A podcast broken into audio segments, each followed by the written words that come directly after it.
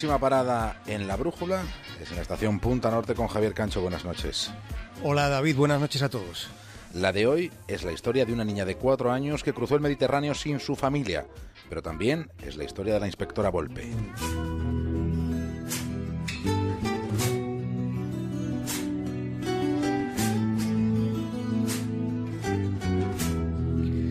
Al otro lado del mar, en África, hay lugares donde las madres renuncian a casi todo para evitar que sus hijas sean sometidas a la tortura de la ablación. La peripecia que esta noche vamos a contar la, hemos conocido gracias al trabajo que ha hecho la BBC sobre el terreno en esa zona de Italia donde, día tras día siguen llegando personas desesperadas, personas que se juegan la vida cruzando el Mediterráneo en lanchas ínfimas. En una de esas lanchas ha llegado a Europa una niña de cuatro años que se llama Homo. Sí, y ha llegado sola, sin nadie de su familia, sola aunque estuviera rodeada de gente desconocida. Ha venido sintiendo con cuatro años una absoluta soledad en medio de una selva humana, en mitad de la muchedumbre de una lancha agónica en la que casi no había espacio ni para respirar.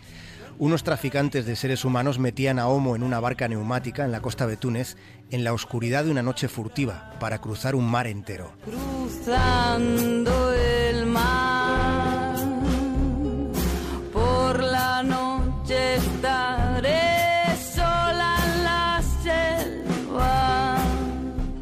¿Qué voy a hacer? Esperando que vuelva. Esperando que volviese su madre, se quedó Homo en Túnez, esperando que volviese en la casa donde vivía una joven compatriota, una persona que su madre conocía. Aquello fue después de que la madre de Homo escapara con su hija de Costa de Marfil. Huyó a toda prisa cuando supo que al día siguiente su pequeña, su pequeña hija iba a ser mortificada de por vida con la mutilación genital. Se fue sola con su hija, sin nada más ni nada menos. Una vez en Túnez, la madre de Homo dejó a su hija con esa mujer y regresó a Costa de Marfil para tratar de reunir algo de dinero con el que poder cruzar a Europa.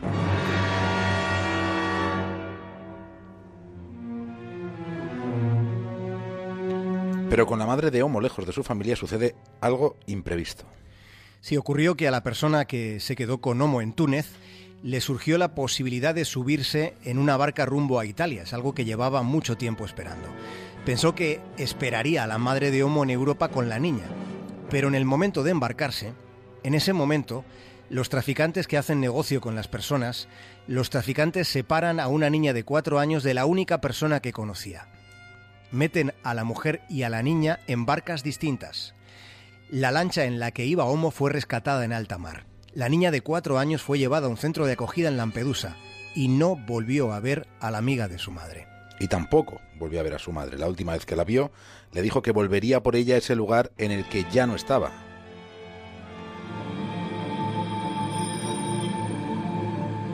Así que imaginen la situación. Una niña de cuatro años que no conoce a nadie, que no entiende el idioma de esas personas con uniforme que la llevan de un lado a otro.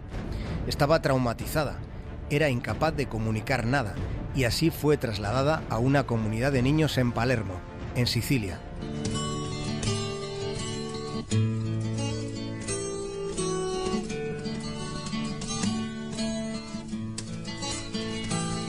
Un día, no hace mucho tiempo, en uno de los grupos rescatados en la costa de Libia, había otra niña, una niña llamada Nasade.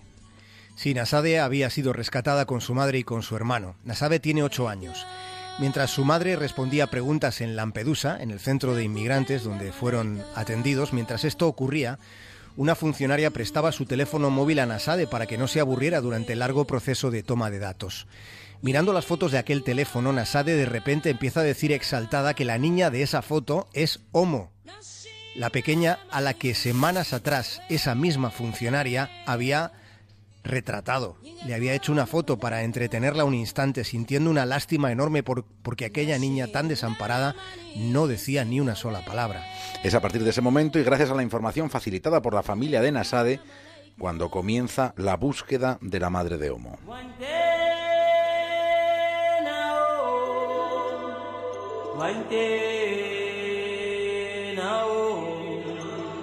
La madre de Homo lloró de alegría. ¿Cómo lloró esa mujer cuando le dijeron que su hija estaba viva, sana y salva? La funcionaria que contactó con ella al principio solo podía escuchar sollozos. Y mientras tanto, en Sicilia, concretamente en Palermo, Homo pues había encontrado algo así como una protectora. Era la inspectora María Volpe. A la inspectora se la conoce como la Mamma María, por la forma en la que hace su trabajo con la infancia inmigrante no acompañada. Cuenta la inspectora Volpe que emociona en lo más hondo cuando ves los ojos de esos niños, de niños que son tan pequeños y que están completamente solos, en una soledad grande, inmensa, inimaginable. Cuenta esta policía que esos niños se aferran a la primera persona que les transmite la suficiente empatía. Dice, dice que es un honor para ella hacer ese trabajo con amor y con humanidad.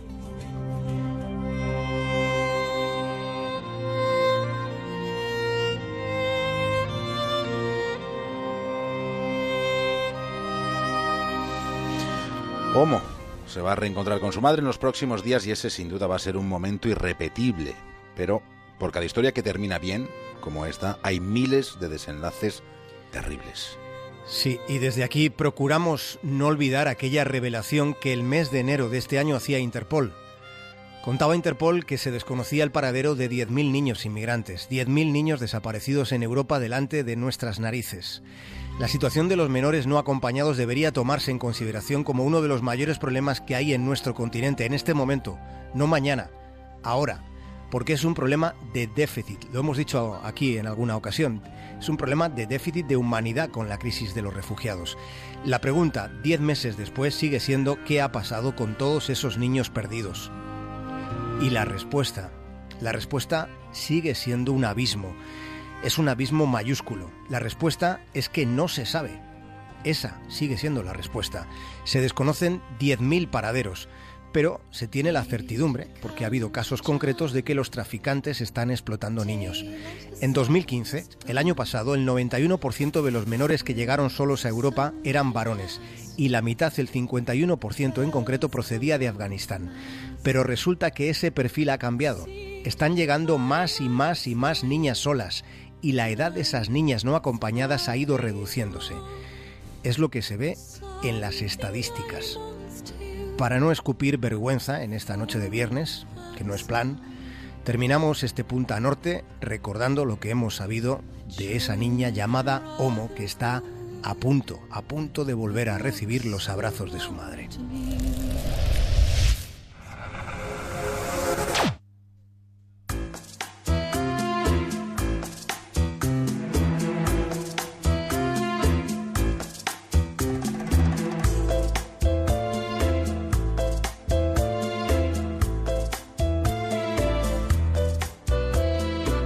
Cancho, hasta el lunes. Un abrazo.